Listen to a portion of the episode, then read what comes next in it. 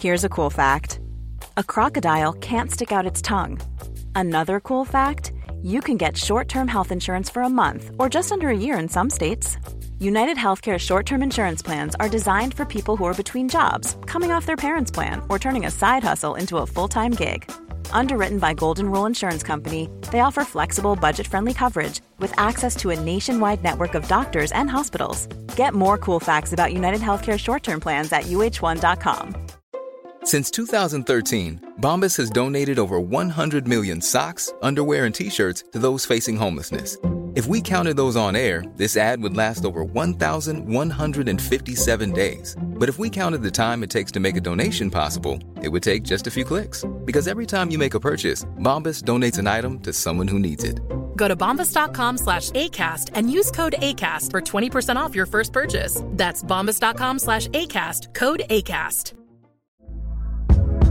Hey there, it's Michelle Norris. I'm host of a podcast called Your Mama's Kitchen. When I travel, I'm usually looking for a way to find a taste of home when I'm not at home. And one of the things I love to do when I am at home is entertain. And Airbnb allows me to do that. When I was in California recently, I rented a house that had a great kitchen. And when we were sitting around the table, we we're all thinking, we're in someone else's house. Someone could be in all of our homes as well.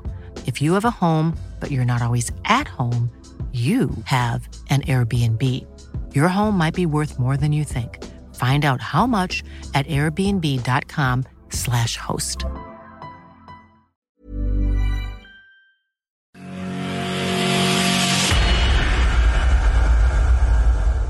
Hello, ladies and gentlemen. Uh, bit of a strange one. I am leading today. Welcome to the World Championship Daily Day 4 with myself, Jack Gobby Garwood.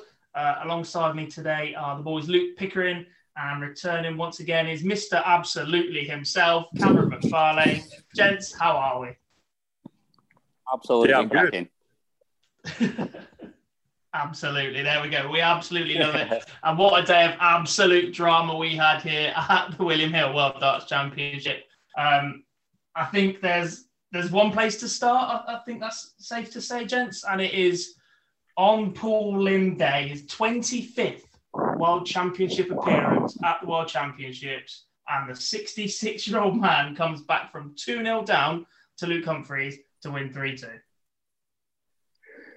A career spanning five decades, right? Let's let's not forget that five decades. When you actually think about that and compute that, it's unbelievable. It's genuinely unbelievable to come back from 2 0 down against the lad who's played really well on the floor as well as on stage, especially when you look at this players' championship results, the players' championship finals. Uh, obviously, got two wins, knocked out van den Bergh and knocked out Wattimena.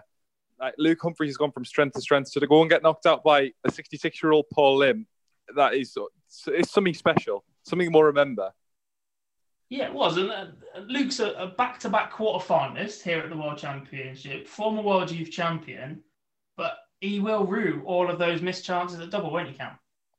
He will. I, I think that one leg in the fifth set, the third leg where he missed 12, I, I think that from there he was never going to recover. Um, I don't know if he if he could have hit a double again if he'd had a chance.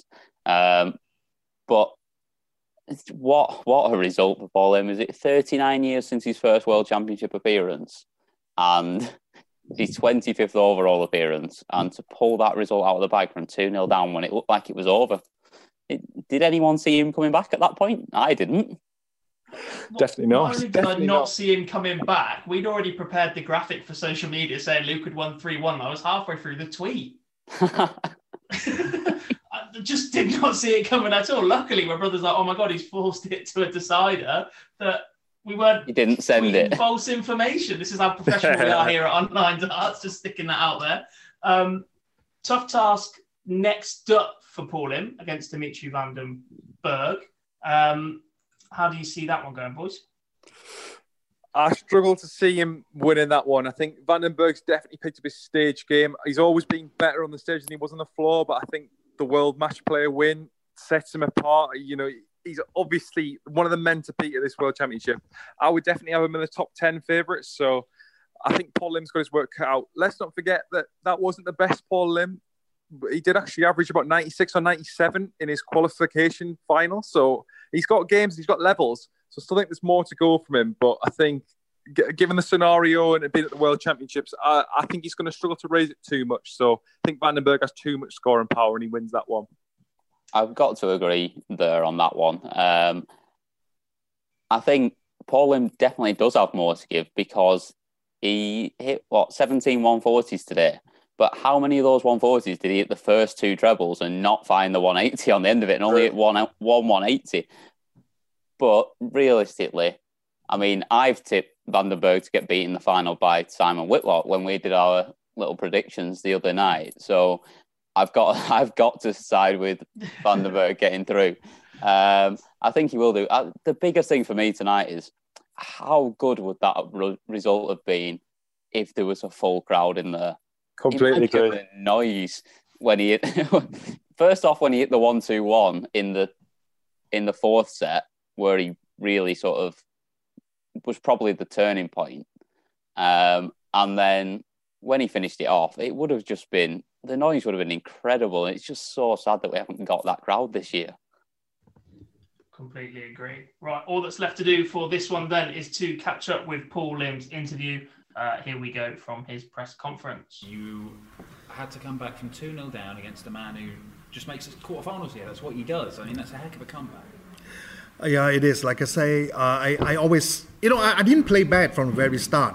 But like I said again, it was like um, he was always on top of me, even though I played well. But I keep telling myself, I said, you know, I mean, things might change, you know, if I if I keep pressing and pressing, and hopefully that um, uh, by putting a bit more pressure on on, on him, uh, you, you, never know, you know. So I always believe that. Uh, you it's never over till the, you hit the finish line, you know. So never gave up anyway. So even with all your vast experience, did seem to get very nervy. The pair of you in that deciding set. Yep, it is. Especially that uh, that that that leg of the last set yeah, it was tough actually. In fact, uh, uh, I, I think it was the back of our mind. You know, I, either way, what he's thinking, I really do not know. But in my mind, I was thinking, I, was, I need to win this leg because I'm going first. I'm going first on the next leg. But if I lose that leg, the most I can do is to fight the next leg, and then you go to the last leg, which he's going to go first. So I tell myself, I say, come on, dig deep, you know, and, and the, the digger. almost like a quicksand. I mean, the more I try, you know, the harder. I mean, I'm just keep sinking in, you know. So, but eventually I got through. I'm glad, you know. You know, I, I wouldn't even look at him. I, I, was watching the screen on the double one. It was big, and, it was, and I look at the, the, the, double one up there. I said, "Damn, that's huge." but he, but he, he, uh, he missed on the outside and he got it inside. But uh, I'm glad I got through. This William Hill World Championship is your 25th World Championship campaign, and yet yeah the preparation for it has been like none of the others. No Asia Tour, difficult to, to move around, it missed out on the World Cup, and yet you can still come here and perform. Uh, I, I think that come probably because of experience too, and and furthermore, right? I think this whole one year, one year, this year period, I think being home more uh, at home most of the time because we don't really go out a lot now because of the not not really lockdown, but but uh, we were always advised by the company not to go out as much as we want to, you know. So uh, we stay home more, and I think I play a lot. I think I play more darts than ever. So I think that helped a little bit because uh, I think at the end of the day, when you practice by yourself, it's a matter of how you practice and how you give confidence to yourself of exactly what you, you, you can perform. So I always say that if I can bring my performance at, at least you know to what I've been practicing down to the to the, the tournament board, uh, I might have a chance. That's what I feel anyway. You know. Uh, probably a new experience for you as well, playing with no crowd in this sort of hastily set up. I imagine there were crowd actually.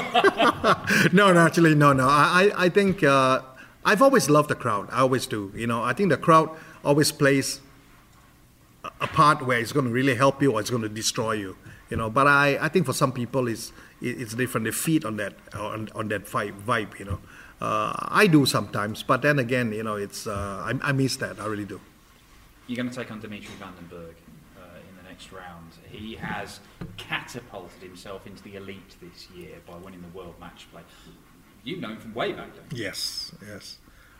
In fact, I know him very well. Actually, in fact, uh, we we uh, we have good. Uh, what should I say? Good vibes about each other, friends. You know, uh, there, I mean, there's some dart players out there. I mean, uh, which I don't really talk much to. I think maybe they don't, don't want to talk to me. I don't know, but. Uh, but with Dimitri, he has always been very polite, you know, and I like that guy because I think he's a friendly guy, you know.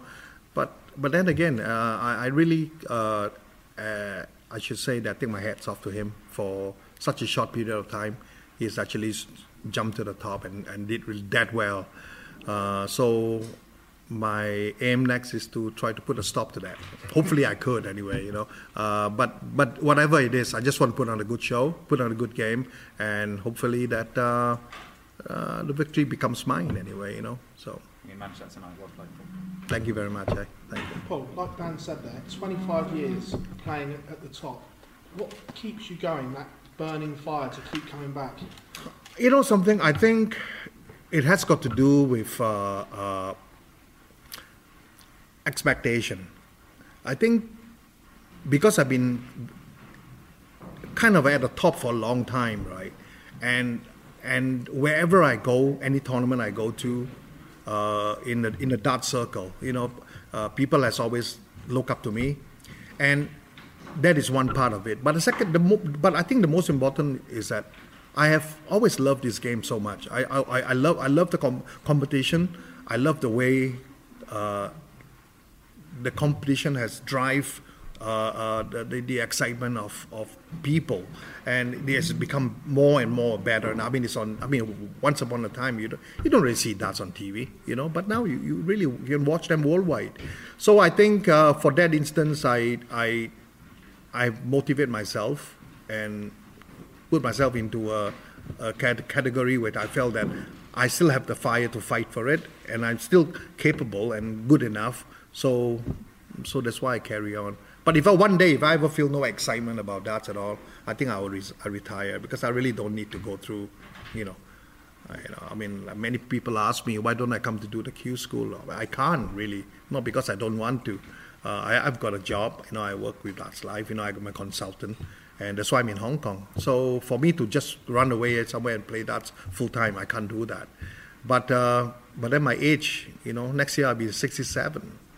So it's going to be kind of a really hard to say that, hey, let me try and get the cue card now and try and chase the circuit. I mean, it's, you know, I, I love, maybe I could do it for two or three years, but it doesn't make sense for me to keep running around doing that because it's not easy. It's brutal. I mean, the, the, the circuit is really, honestly, if you're not young and you're not, you don't have the drive and you don't have the, the, the longevity to do it, for me, it's very difficult to do it. So, I got to think about it. Unless Matt make, make, Matt make me a good offer. no, no, no. Hey, hey, by chance, I mean, let's say if I have a chance, if I actually do uh, do well in this tournament and maybe get to the final, maybe, all right. If I if that happens, I probably would think about moving to England. With the way you promoted the game and the way the PDC Asia Tour is happening, is steel tip darts growing quicker in Asia than what you thought it would, and will it ever overtake soft tip? Do you think? Uh, I really think you know, kind of a say that to overtake soft tip is kind of a difficult because soft tip is more of an entertainment value to it. Well, steel tip I think is more uh, the entertainment part of it is not as as you know because really the PDC uh, uh, even though the PDC uh, Asia Tour uh, uh, really provides a, a, stage and provides the a stepping stone for people that wants to be a better dart player. But then again, the majority of the players in Asia um, aren't really kind of felt that you know they are capable enough to actually go in the uh, PDC Asia Tour. But again, right, the awareness of that is very important, I think, because the population is there. I mean, look at the population of China is 1.5 billion people, you know, and and I, I know the schools and all that are all involved. The kids now, if they ever actually get involved, I think it will be like Europe, the the the, the, the juniors and all that will be coming in. So I think uh, it, it is a spark anyway. It's just matter when the fire burns. Is all you know. So there's always a good chance that it's going to grow to the next level. I believe that. Cool. Thank you as always. Thank you. Uh, just one from me, Paul. Yes. Right. Um, this World Championship is the most Asian players we've seen on in the World Championship stage. Two from China. Yes. Um, of course, from the Philippines. There's plenty of Asian players this year. How much has the Asia Tour done to progress that over the last couple of years?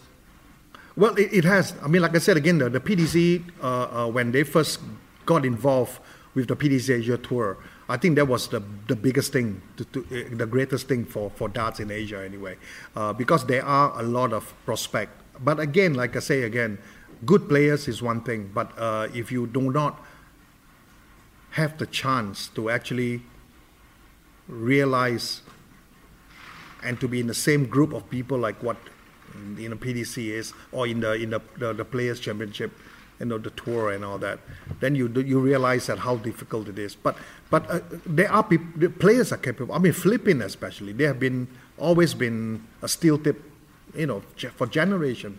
You know the, the i know the the, the the, the guys that have been playing for years and uh, and all these people all they do is play darts they play steel darts you know? Uh, we try to push a soft tip there it doesn't work because they they they are really hardcore steel tip mindset and uh, for, for that instance, Philippines is just one of the country. But I really do believe China, sooner or later, if something do happen and actually goes goes uh, uh, the awareness becomes better, uh, China is gonna gonna have a lot of good players from China. I really believe that. Thank you very much for your time. Thank you. Paul, just wondering how much longer do you, you plan on playing? Do you have ambitions of becoming the oldest player to play in the World Championship? Wow, you know something that's like I say again, I I, I the only thing that I would actually stop if my health stops stops me. That's why I'm very careful in my health right now. I think I think because you know it, it's very important anyway. I mean, if you're not healthy, you just can't play darts. You know, uh, for me, age yeah, age is is only a number. Um, yeah, I can still kind of play a few rounds of golf and you know and still move around, so that's okay. So until the day that I feel that I can't take it anymore, then I'll retire. But I will not retire from darts I will still be part of darts because uh, even you know, like I said, I own a dart bar. You know, in Hong Kong, I own a dart bar in Malaysia. But I, I think more importantly is that I like to become maybe some sort of a instructor or something to teach the, the younger generation. You know, give them a bit of advice and and I, am sure there are many many situations that I can actually go into. And I, I was offered something to do in China too, and I believe that maybe one day if I stop from playing, maybe I'll become a kind of a start to you know some, some sort of group teaching and all that, and start to spark up that, that junior dart players from China anyway. Thanks, Paul. Well done on the win tonight. Thanks, man. Moving on, second story of the day, and we could have picked a number to go in as our number two for today, but the first seed has fallen at the William Hill World Darts Championship. Jamie Hughes succumbing to a 3 0 loss to Adam Hunt, who beat Lisa Ashton earlier on in the week. Um, Cam, I'll, I'll start with you on this one. Did you see this scoreline coming? Possibly not the scoreline, um, but I think we all predicted that Adam might beat Jamie Hughes last night on on the pod last night. We all thought there was a good chance and that he might step it up from the Lisa Ashton game, but realistically, I'm not sure he did step it up. I've, I've I can't remember off the top of my head what the average sort of figure was that he threw. I think it might have been slightly lower. But Jamie Hughes did not turn up at all. Um, and Adam made it look really comfortable. Slightly lower average, actually. Average 94 against Lisa and just the 91 against Jamie Hughes. Uh, confirmed afterwards, though, that Jamie is suffering a bit of an injury on his elbow. Um, we'll be looking at surgery for that later in the next coming months. Um, even still, did, it's a bit hard to judge people when they've got injuries, Luke did, did you still expect a little bit more from Jamie, given he's won a Euro Tour and he's, he's up to the 22 in the world? Let's not forget that in 2019, he made every single major TV event. Yes, he missed the Grand Slam this year, but he's still done a lot on the TV this year. He's made he's made the he's made the tournaments. He's not necessarily made far in the tournaments. He's made the tournaments. I think the one out the one thing I want to look to is Jamie's had a dismal performance and he was injured. But you got to look to Adam Hunt and think to be honest, his year wasn't going that well. Made the Grand Slam. Won, he only won one game, but that turned him 10 grand. He's then obviously come into the World Championships full of confidence. And it's shown in, in both of the games so far. He's, he's really developing as a player. And I think he's got he's, he's going to develop over the next few years, especially when you look back to what he was like against Luke Humphries in 2019 he's come on a lot already. So I think there's a lot of growth potential for Adam Hunt. I think he can take a lot of confidence going to the next round. yeah, another one that has come through the PDC system, as you like, former development tour player, and here he is in his press conference afterwards. Smiling from here to ear, very happy man right now. Yeah, definitely. Um, you know, just to get last 32 after Christmas, it's, it's it's a great win. So I know Jimmy didn't play well, but I'm I'm happy to be back after Christmas. Do you think the game against Lisa served you in good stead? Gave you a feel of it, the environment, and everything that goes with it up there? Yeah, definitely. Obviously, you don't know what the stage is going to look like and things like that. Um, and it was a it was a great game, wasn't it? With Lisa, I know Jimmy didn't play well today, but uh, I felt confident coming into the game today. So, yeah. I'm guessing as well from someone that's just got their tour card back this year. the, the run here, the ranking money that you're going to get is just an unbelievable feeling for yourself.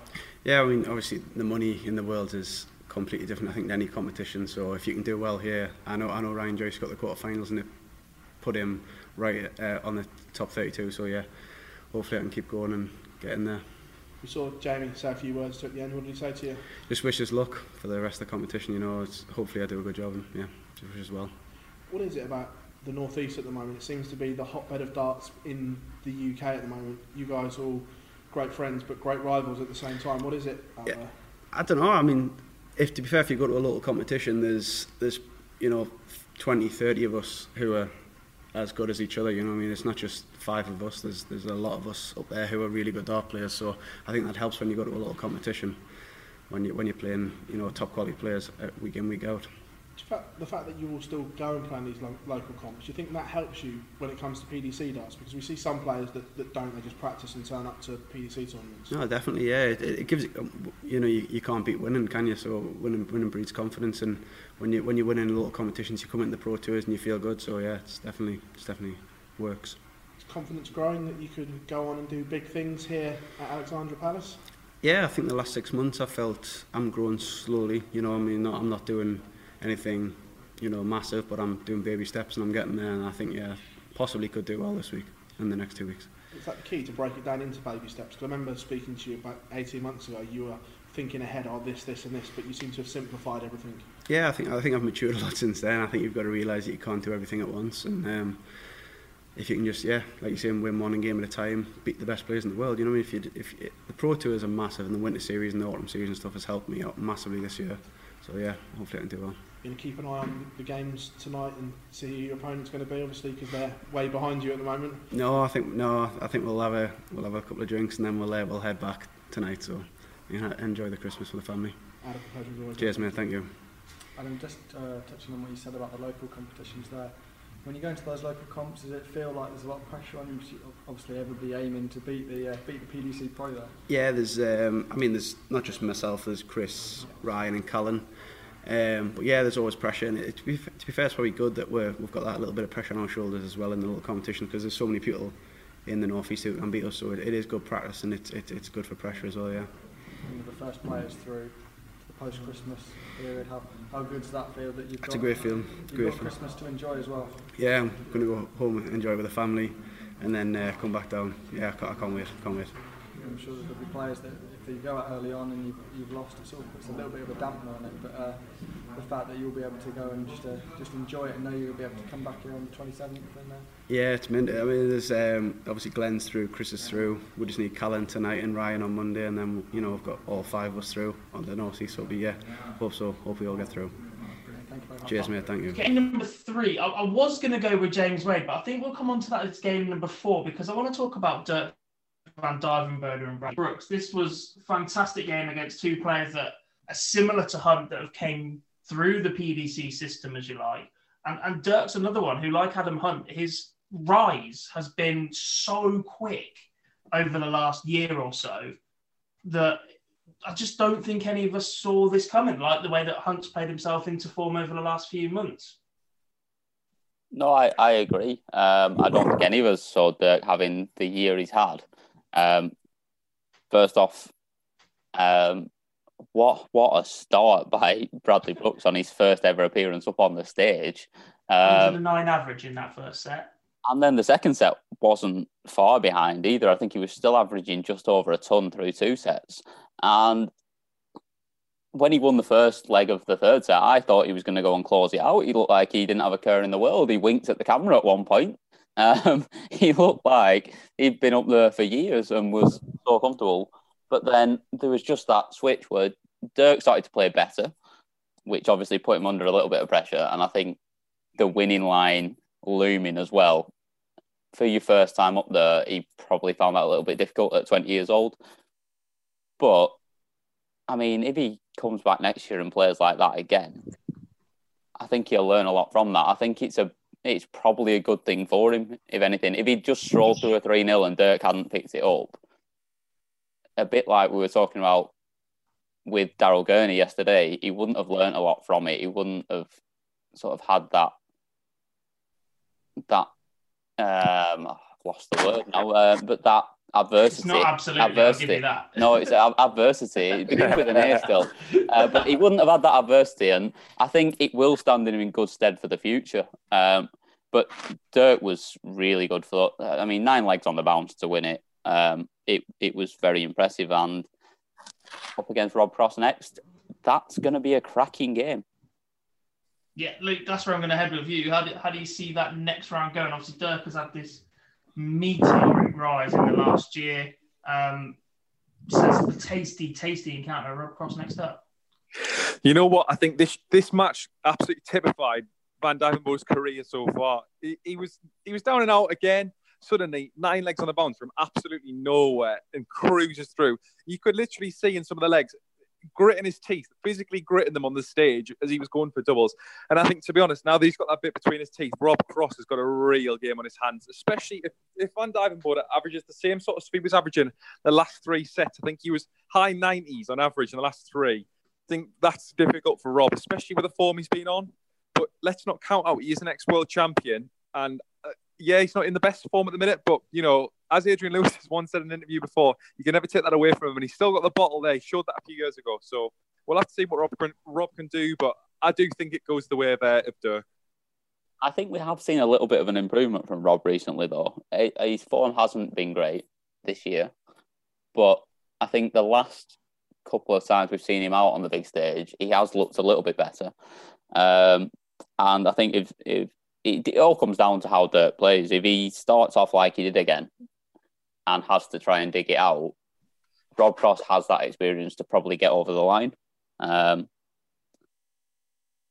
but but it is it is a it is a cracking game. looks- Rob Cross's action looks as good as it has looked in the last 18 months to me, the last couple of outings we've seen. And there have been signs. Don't get wrong, there are still the odd dart that he's pulling away or, or snatching away that he doesn't quite fully extend right or gets the timing a little bit wrong. But there are signs that that Rob Cross action is on the mend and on the up for me. So Yeah, I agree. Um, really, really intriguing game.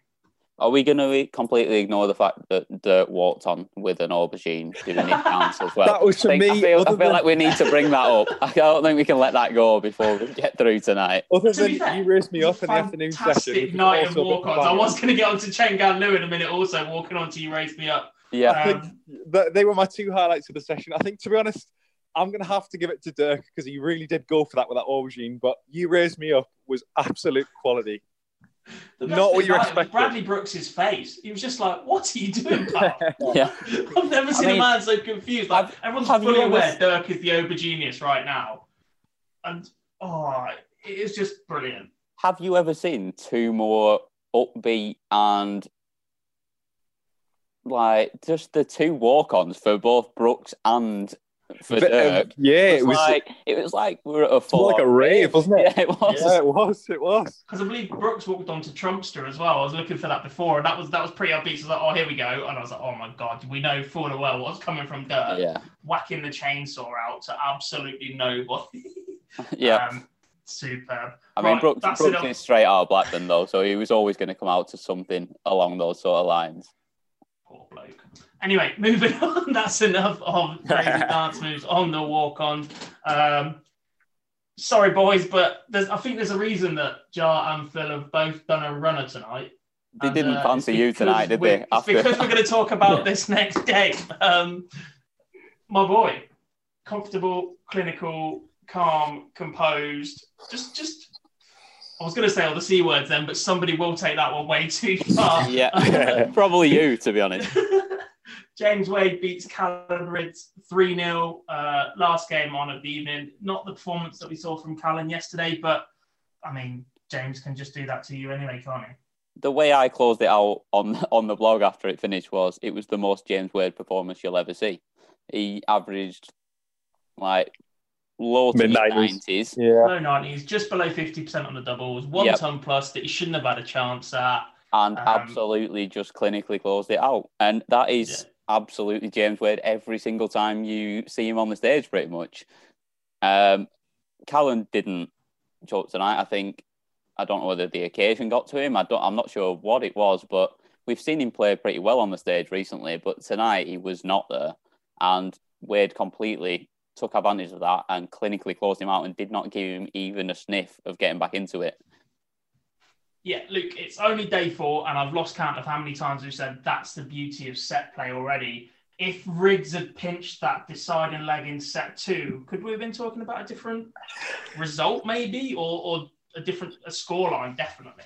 One hundred percent, one hundred percent. I think what you've got to what you've got to really look look for in these averages is basically if he'd won that set even if he'd averaged 80 in the first two sets, the whole game's changed. He's got the confidence. He can go on there and, and battle on. I think the issue was for Callan, he never really got going, never got settled. Loses that that ton. Um, was it? It was a ton, wasn't it, from from Wade in the yeah. second set? Yes. I mean, last night double ten. Yeah, that the bingo for every game was, show in the was, world. It was, well, absolutely it. clinical. That, it was the one. It was the fact that he didn't hit the treble first start, and then you just kind of knew with 80 left that he was going to pin the treble. And then he was just going to put it straight in the middle of the double 10 and walk off and carry on from there. One thing I did want to point out is so this World Championships, before this World Championships, we hadn't seen a sub 80 average since round two of 2019. We obviously saw one with Portela against Durrant. Today we had five sub 80 averages, which is a bit poor. I understand the occasions getting some of the players, but for players like Callan and for Kantele and for uh, Hughes is injured, so we'll give him that. But these players are on the tour week in, week out. You don't really expect them to necessarily bottle it on the biggest stage of them all, especially when they've trained for this all year. So I thought that was disappointing from Callan, but taking absolutely nothing away from Wade because he played really, really well. Solid enough to get through. I think he's averaged higher than right there, actually. So it's looking good for him. Do we think that the crowd has played a big part in that? Because the lack of a crowd. I mean, I know they play a lack of a crowd on the tour, and it's it's nothing new for them. But to be in that big empty venue of the Ally Pally with no one in there, do we think that is leading towards having those lower averages? I think potentially. I just think it's the year. I just think there's a serious lack of darts being played from the players in the area to draw that are classed as international qualifiers. Yeah, there is that as well. Um, I just think that's massive. If, if, you're not playing darts regularly, there's only so many people that can get behind playing online darts um, or, or, webcam darts or that. And it's still thing. not the same, is it? No, it's still the not thing. the same. Like Luke went up at nine dart in his kitchen. The comfort of your own home is very different to even if you're still playing against someone it's still very different to playing. I would excuse like that for the Some internationals. Players don't have the space or the facilities to do it at home. We saw quite a few players opt out of the PDC home tour early on and, in every round possible because they just didn't have the facilities or or the space that they felt comfortable doing it in. I could definitely allow Liu that excuse, and I could allow Puha that excuse. But for me, Rydz, especially when he's already played, I, I don't know what's going wrong with him today. Uh, I will be interested to find out if did any uh, post match interviews, but it just didn't happen for him. And yeah, I think he should have given Wade a lot more of the game than that. He's got the experience, especially since playing. Let's not forget, he played the Players Championships not long ago. That was again with no crowd. Played Peter Wright, one of the best players in the world. Got a bit of got a bit more match experience. Yeah, he got beat, but he did win two games at the Players Championships. So I think Rydz can't be excused that easily. Um, he really needs to go home and find out what's gone wrong and um, come back next year. Hopefully, a bit stronger. See what he can do. Yeah, I think I think it was just one of those days for him. I think he's just probably just had a really bad day at the office and been up against someone who does not give you a sniff when he when he has that opportunity. Like some people will go off for a few legs, but James Wade's relentless. He he doesn't average like 110 and beat you like that, but he's just consistent and doesn't drop his level. I wish he had that gear to him. but If James, if But James he has that consistency. 105 average game, then he'll win every title he wants. Well, he would, but he can win playing so CD game level. It's ridiculous, but but he would probably not have the same consistency as, and it's it's one of those like Eddie Lewis can easily throw in 110 for half of a game, but then like we talked about the other day, he then has too many low points. to join the other five. Yeah, he still has too many low points, and it's completely different. Whereas James Wade, if he plays someone who's not on the game, because of how relentless he is, he doesn't have that 80 leg that someone else might have, where it gives them a sniff and they think, "I've got a chance here again." He just wins. He just keeps beating them. Yeah. The biggest example of that for me was James Wade against Heta in the Grand Slam of darts. Heta had so many chances to potentially get himself in the match, but but Wade just doesn't relent. Uh, He'll keep him under pressure, and every time Heta did get a chance, Wade was right there to punish. At that point, you're already in trouble. I think Heta's the same sort of type. I don't know whether Heta actually has that 105 average gear in him, um, but I don't know whether he's quite got the bottle that James Wade's got right now. I think we I think we talked about that the other day as well, didn't we? That Heta's not probably got that next step to sort of step it up. But again, that consistency and when he stood over one of those like low hundreds, late nineties finishes, you fancy it to go every time. Definitely. Every single time. Right, as much as I'd love to sit here and talk James Wade all night, we do still have half a billing to go through. Um, like I said, plenty of not so great averages in the last four games, so we'll try and get through them at a little bit of pace. But I think there is one that deserves a little bit more attention than the other three, and that's John Henderson versus Marko Kantele. Um, Hendo brutally honest in his interview afterwards that it wasn't great from either player, but this one had a few twists and turns, a little bit of drama here and there, and ultimately, big, not so big Hendo weekendo comes out. Medium sized Hendo. as- Medium-sized Hendo. As we've been referring to him all day. um, yeah, I actually he was quite harsh on himself afterwards. In the end, he finished up with a 91 average, and I didn't think he was that high. I thought Just it was to a, say that. Yeah. I thought it was a worse performance than that, and I thought it was Yeah. going to be mid 80s. But realistically, in his first game, 91, it's, not that bad. And I, I think he was probably a bit harsh on himself. His doubles weren't great. Like, what is 13 or 40? It's not, it's probably not good enough. Still one But- three. But to to go 13 or 40 and still average over 90 and be very upset with himself afterwards, as he seemed like he was, and didn't rate his performance at all, I thought that was a little bit unfair on himself. I think he, I, I think the fact it became a closer game than it probably should have been seemed like it was a lower average that he'd thrown and a, a worse performance. But I think medium sized Hendo did okay, and I think he will step up from that. Do you know what? The more I look at the numbers, the more I agree with you there. He's thrown six 180s. All right, hasn't had a ton plus checkout. One in three on the doubles. That's not a bad return from Hendo at all. No, I don't think it is. I think he was probably a little bit harsh on himself, and that probably speaks to how well he might be practicing, and he probably thinks he could perform a lot better than that. So, Well, I don't think we can forget that this year he's he's struggled on the tour. His tour average is only like it's just 89. So realistically, he's played better on the stage than he has on tour all year. I understand that to be fair for him, Kantele didn't play his game, and I think when he looks at Kantele's average and sees that he managed to win a set with an 83, that's where John's probably thinking I could have had that game done sooner than I did. And he did miss chances and he did miss doubles, but at the end of the day, I don't think that's bad shown for his first game. And I think he'll go in the second game with a little bit of confidence knowing that he's obviously got that in the bag, he has been tested, and we've said that about other players. Um, but yeah, I do think he's competitive, and he's looking better than he has all year. So I wouldn't rule John Henderson out of making the last 32. well, I think the thing was in that game, he, where it stayed close early on. Kantele was yeah well below him on the averages, but he was hitting one in two every time on the doubles. Yeah. So he kept himself in it.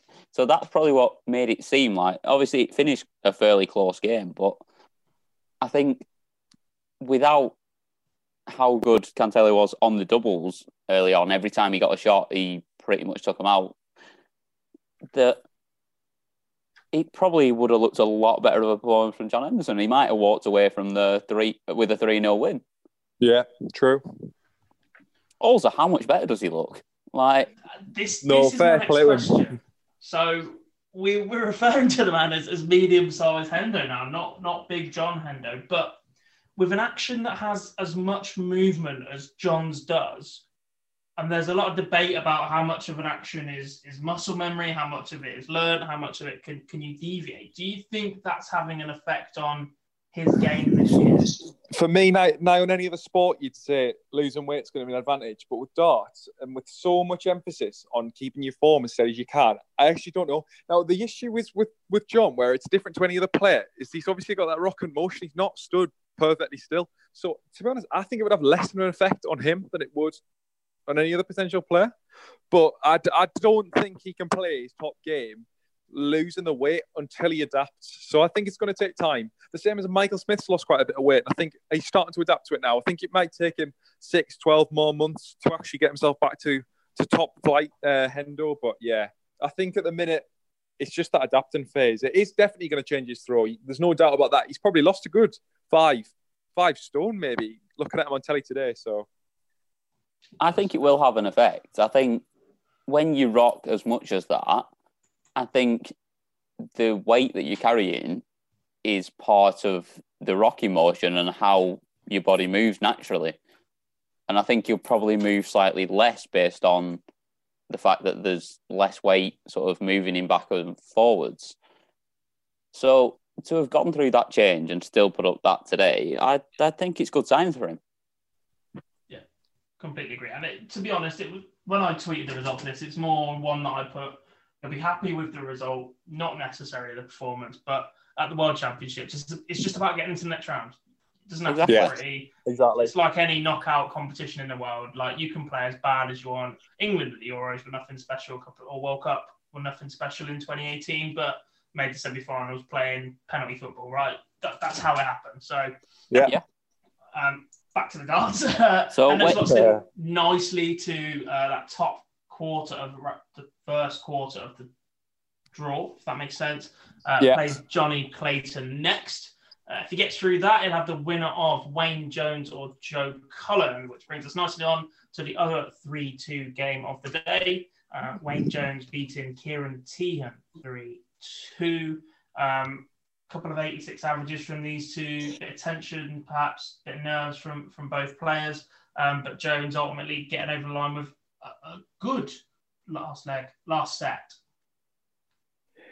Yeah, he did, and I, from hearing his interview afterwards, um, he feel he obviously feels in quite a good place and feels like he's playing really well. And he came out of that saying that he was it was quite irritating to him that knowing how well he's playing in practice and that he feels like he can beat anyone on his day and would give it up if he didn't feel like that.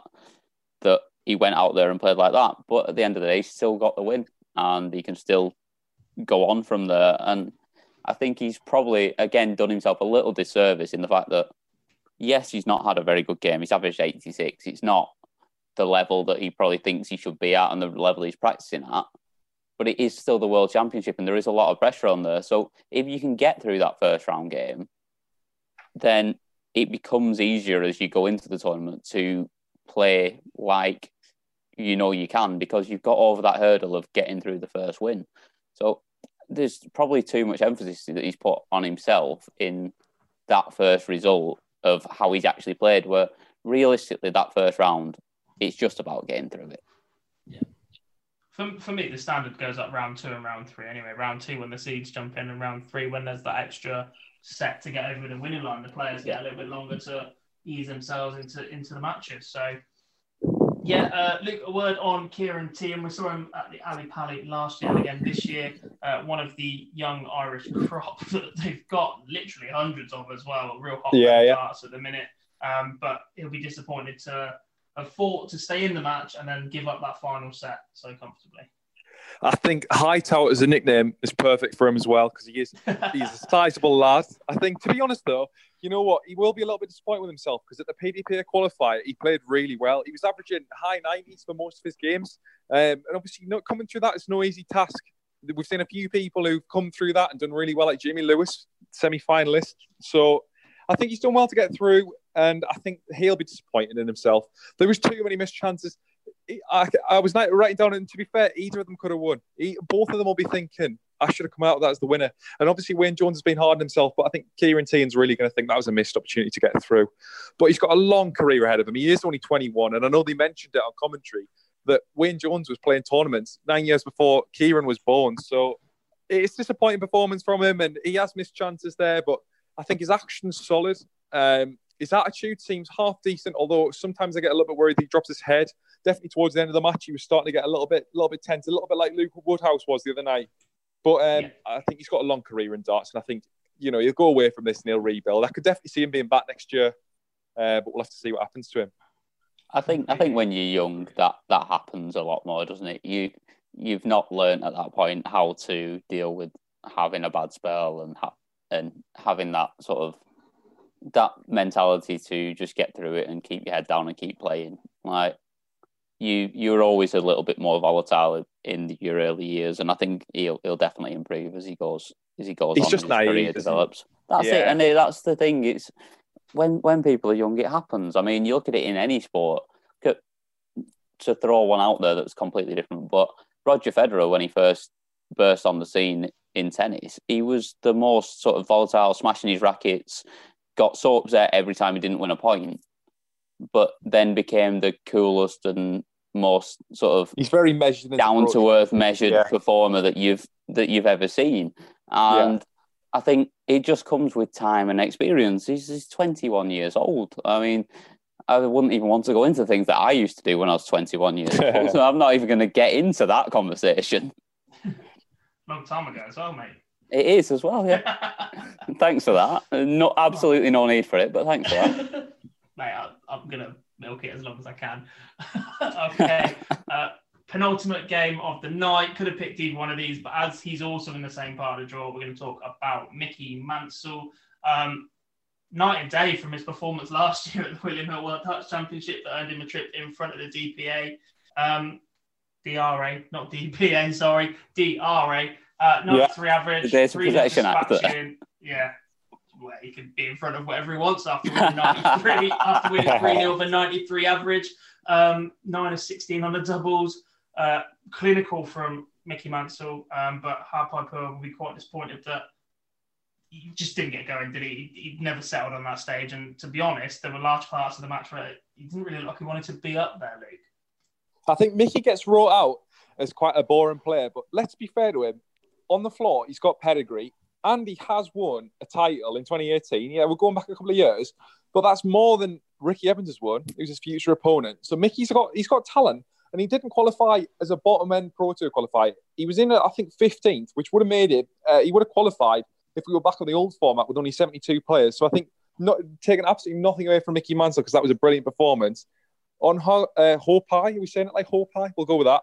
Um, think it was like, it was disappointing from him, especially when you come halfway across the world, and that's that's what you come out with. I would like to see him at Q School because I think he played really well at the World Cup both this year and the year before, and I think he has got talent. But uh, yeah, he looked disinterested, and I think that's a, a, it was disappointing to see him because he just even even if you're not playing well, when you've travelled that far, you'd hope you just have a bit of fun with it. But he just looked like he didn't want to be there at all. Yeah, I I, I completely agree. I think he I don't know. Obviously, it's one of those things. It's a little bit tough. There might be extenuating circumstances behind why he didn't really want to be there or look. I mean, it maybe his body language wasn't so much that he didn't want to be there, and it just came across that way. But there clearly wasn't something right. I mean, two one forties in nine legs of darts. It's it's, it's not, not world class. It's, it's, not, not good enough. At all. It's not great at all. Yeah. But like I said, there, there may be some sort of issues behind the scenes. Who knows? I mean, I've not seen anything, any sort of interview with him afterwards, so I don't know whether there, there is anything. But he, I mean, who knows? But I think it was a very impressive performance from Mickey Mansell, to be fair. Um, I thought just watching it without following the stats because, again, I wasn't watching it because I was working.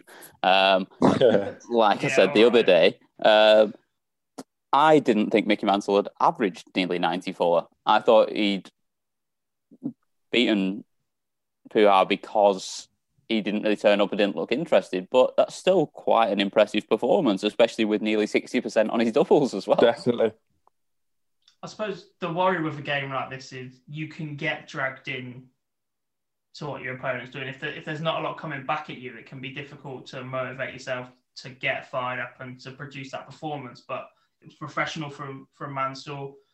Very much the so. 93 average is not to be sniffed at at all with 50%, 56% chance, 56% success rate on the doubles. You're basically closing the door at every opportunity that Halpine might have worked his way into, and, and that would have sparked him and, and given him that little bit of life up on that stage. So, yeah, clinical from Mickey sets up a round two tie with uh, Ricky Evans. Uh, that will be quite interesting. We'll wonder what he'll be walking onto this year. um, I'm sure he had many a thing planned. I think he spoke about it'll be lonely this Christmas at one point as a bit of a joke at the absence of the fans now. That would be a Um, fantastic one I would to come put out to. nothing past Ricky Evans. He will come up to anything. I'd, I'd be very impressed with that one, to be fair. Moving on to the final game, and I thought chuck the Ricky Evans walk on in, and look at that little segment into possibly one of the greatest walk-ons to absolutely nobody Very I've ever good segue. seen. I like that. Chen Gan Liu. Um, unfortunately, the darts didn't quite match up to it as he went down 3 0 to Darius Labanauskas. 96 average from the experienced Lithuanian. Again, just another professional job from somebody who's been around and experienced this stage a lot more than his opponent. That walk on is definitely up there for me with Jerry Hendriks, who was fantastic when he came on a few years ago, Yeah. and Wayne Mardle's famous Hawaii 501 walk on. But yeah, I think Labanauskas, really professional performance. Now, one thing I wanted to point out, because I thought this was quite an interesting stat. is So every year that Labanauskas has played at the PDC World Championships and both of his appearances, he's knocked out a world champion and been knocked out by a world champion. So the first world champion he could potentially face is right in the last 16. And then to get knocked out by another one, you'd have to get knocked out in the final because everyone else is in the top half of the draw. So I think that's pretty much a good omen that Labanowski is going to make the final. I just wanted to put that one out there. But I think yeah, you're reaching a little bit, mate. I'm gonna be- I mean, I'm all for a, a, a long-willed stat, but I think that one You're might be a little bit. Yeah, I think that one might be broken at some point over this there is tournament. there is almost there, right? He's knocked out some good players. He has. But yeah, I think. And to be fair, he's, he's played very well today as well. So played really well. I don't think he'll make it through the 96 average, to be honest. I think it's going to take a bit more than that. Um, there's a few players down there that, I mean, Gerwyn Price. Obviously, he's not in Labanowski's part of the draw, but Price, Wright, Whitlock, they're all well capable of going above 100. Uh, well, to be fair, I've picked Whitlock to win the tournament. So yeah, he's not getting through the next round. So so I think he's going to struggle. I think he's going to struggle against Whitlock. But to be honest, it was a really professional display. You could definitely see Liu's throw. He was obviously really, really nervous. You could visibly see the shake. So I think yeah, to get up there. He still played all right at times, but it's one of them odd scenarios where his first nine average was lower than his actual average. So it was taking him a good few darts to actually get into the legs. But yeah, I think from Labanowski's point of view, he'd be well happy with that. And then going on to Whitlock, he's I can't remember. I think he's beaten Whitlock before the World. So to be fair, if he, if he throws a 96 with 50% on his doubles again, Whitlock is still going to have to play very well to beat him. I still think he will, um, just based on his form's been very good recently. definitely, But you, you can't have an off game and, and get through that game. Like if if he's not 100% on it, then then Darius will give him a lot of trouble, if not beat him. completely agree. We're basically judging Simon's form off the fact that he, he's found Michael Van Gerwen's number in the back of his phone book and put it in his pocket. He's just had him all year, and we've gone, do you know what? The wizard is back. Um, don't get wrong, he is, he's playing some fantastic darts, but I think without those victories over Michael, we're probably not talking him up as much as we are at the minute. So Can he hit that many Completely agree, 180s he's got to against well. anyone else? This is the question. yes, and the one I hit in that match was superb. Completely he's got to play well. Um, I'm going to correct you a little bit though, Luke. You've missed the world champion, who have I missed? Stephen Bunting. Could Oh, have meet you right. him in the You have. quarterfinals, but it would You're mean right, he has to okay. get through my man James Wade. So You are we're going to go very- back to somebody elsewhere in the draw being a world champion for him to be able to meet him and get knocked out by him. I think that's the safest way to do it. I have uh, I have sort of rolled up, but yeah, you're very right. I mean, Labanowski's will be lucky that he hasn't got Van Gogh because he's played him twice this year in major competitions. So I think, yeah, no, it's a fair point, actually, Stephen Bunting. Okay, that does change things. But we'll have to see whether that stat gets broken. Um, yeah, I'm not. I'm not sure if Stephen Bunting gets through past James Wade anyway. But I really doubt that. Me, me too, hopefully.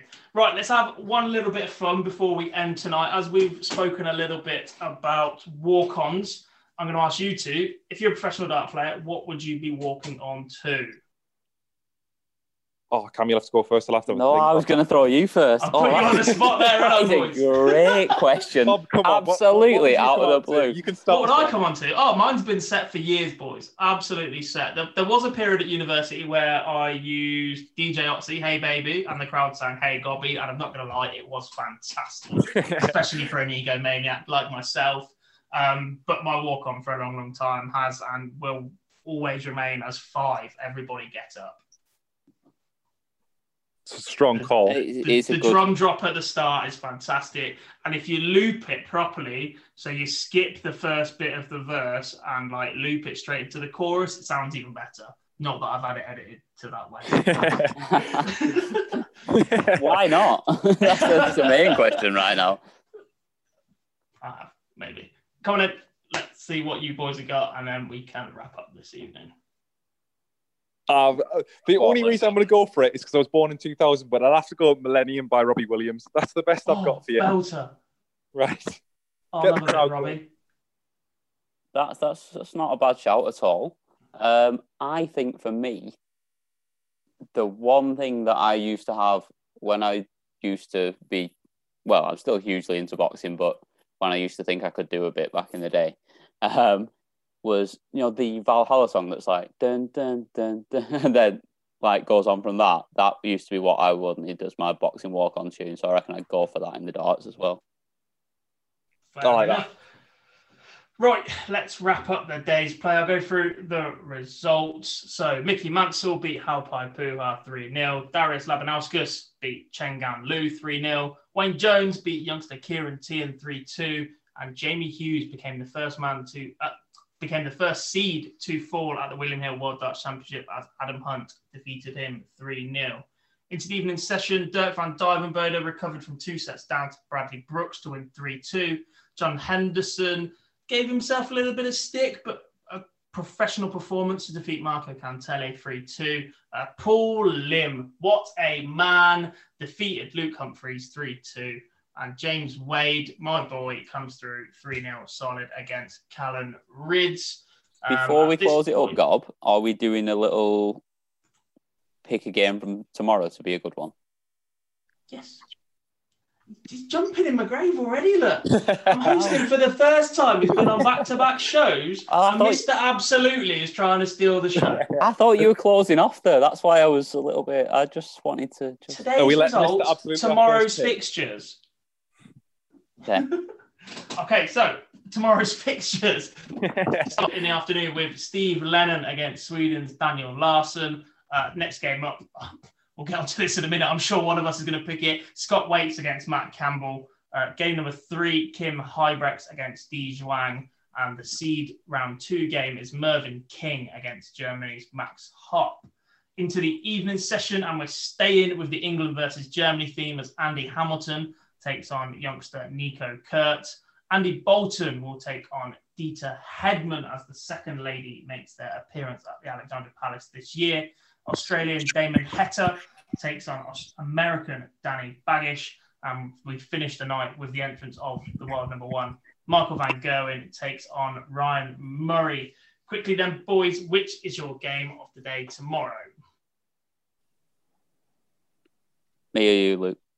I'll go for you first. can, So- because you doorstepped me, so I presume you knew where you were Uh, going. go ahead, go ahead. Cam, go. Yeah, I'm gonna. I'm gonna go with one that you probably weren't expecting. I think Andy Hamilton against Nico Kurz could be a little sneaky cracker tomorrow. Phil Bars is very happy with you saying that. yeah, I think that could be. I think that could be a tasty little first round game. Yeah, and Andy's on the mend, on the way back, and, and Nico is up and coming. I like that pick. Luke, yourself? I'm going Damon Heta, Danny Baggish. I think Damon Heta's really improved. He's coming on leaps and bounds. Danny Baggish won three of the four qualifiers for the US place, so He's really looking strong, and I think if he gets this game together on stage, that could be a cracker. That could go five sets. So basically, nobody's picked So, the so nobody's Scott Waites, Matt Campbell. was that- absolutely that- banking yeah. on you to go for. Yeah, Scott Waites, Matt Campbell, that and then Mervyn King against Max so Hart. much in the live lounges, and then Mervyn King against Max Hart. Who's looking forward to just some Mervyn King facial expressions if Max Yeah. Hart even That's what to That's what we want. positively um, to anything in. I action. still still can't get over the Mervyn King face in the background from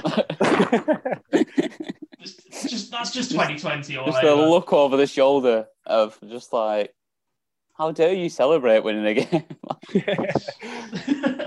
right. And on that note, boys, it is time to end the show. Thank you very much for everybody that has listened in to us. Um, tomorrow, uh, I can't remember exactly who it is, but it's not me. I have a break, so you don't have to listen to me for the first time on It is me five. And Jar and you, Phil. Jar, and Phil. Oh my god, I really have been replaced. I literally, I can't, I can't get off this pod at the moment. Like, yeah, to be fair, it was meant to be Phil instead of you tonight, but uh, late session put end to that one. So thank you very much, boys, for joining us, uh, for joining me. Uh, thank you to everybody that has listened. Uh, don't forget to fo- head over to YouTube, uh, follow and subscribe to our YouTube channel. Follow us on Twitter and Facebook and Instagram to keep up with all the action. And if you are out and about during the day, can't get your eyes on the action, head over to Online Darts and check out our live blog throughout the day. Uh, thank you very much. I've been Jack Gobby Garwood, joined by Luke Pickering and Cam Absolutely McFarlane. Take care, have a good evening, and we'll speak to you soon.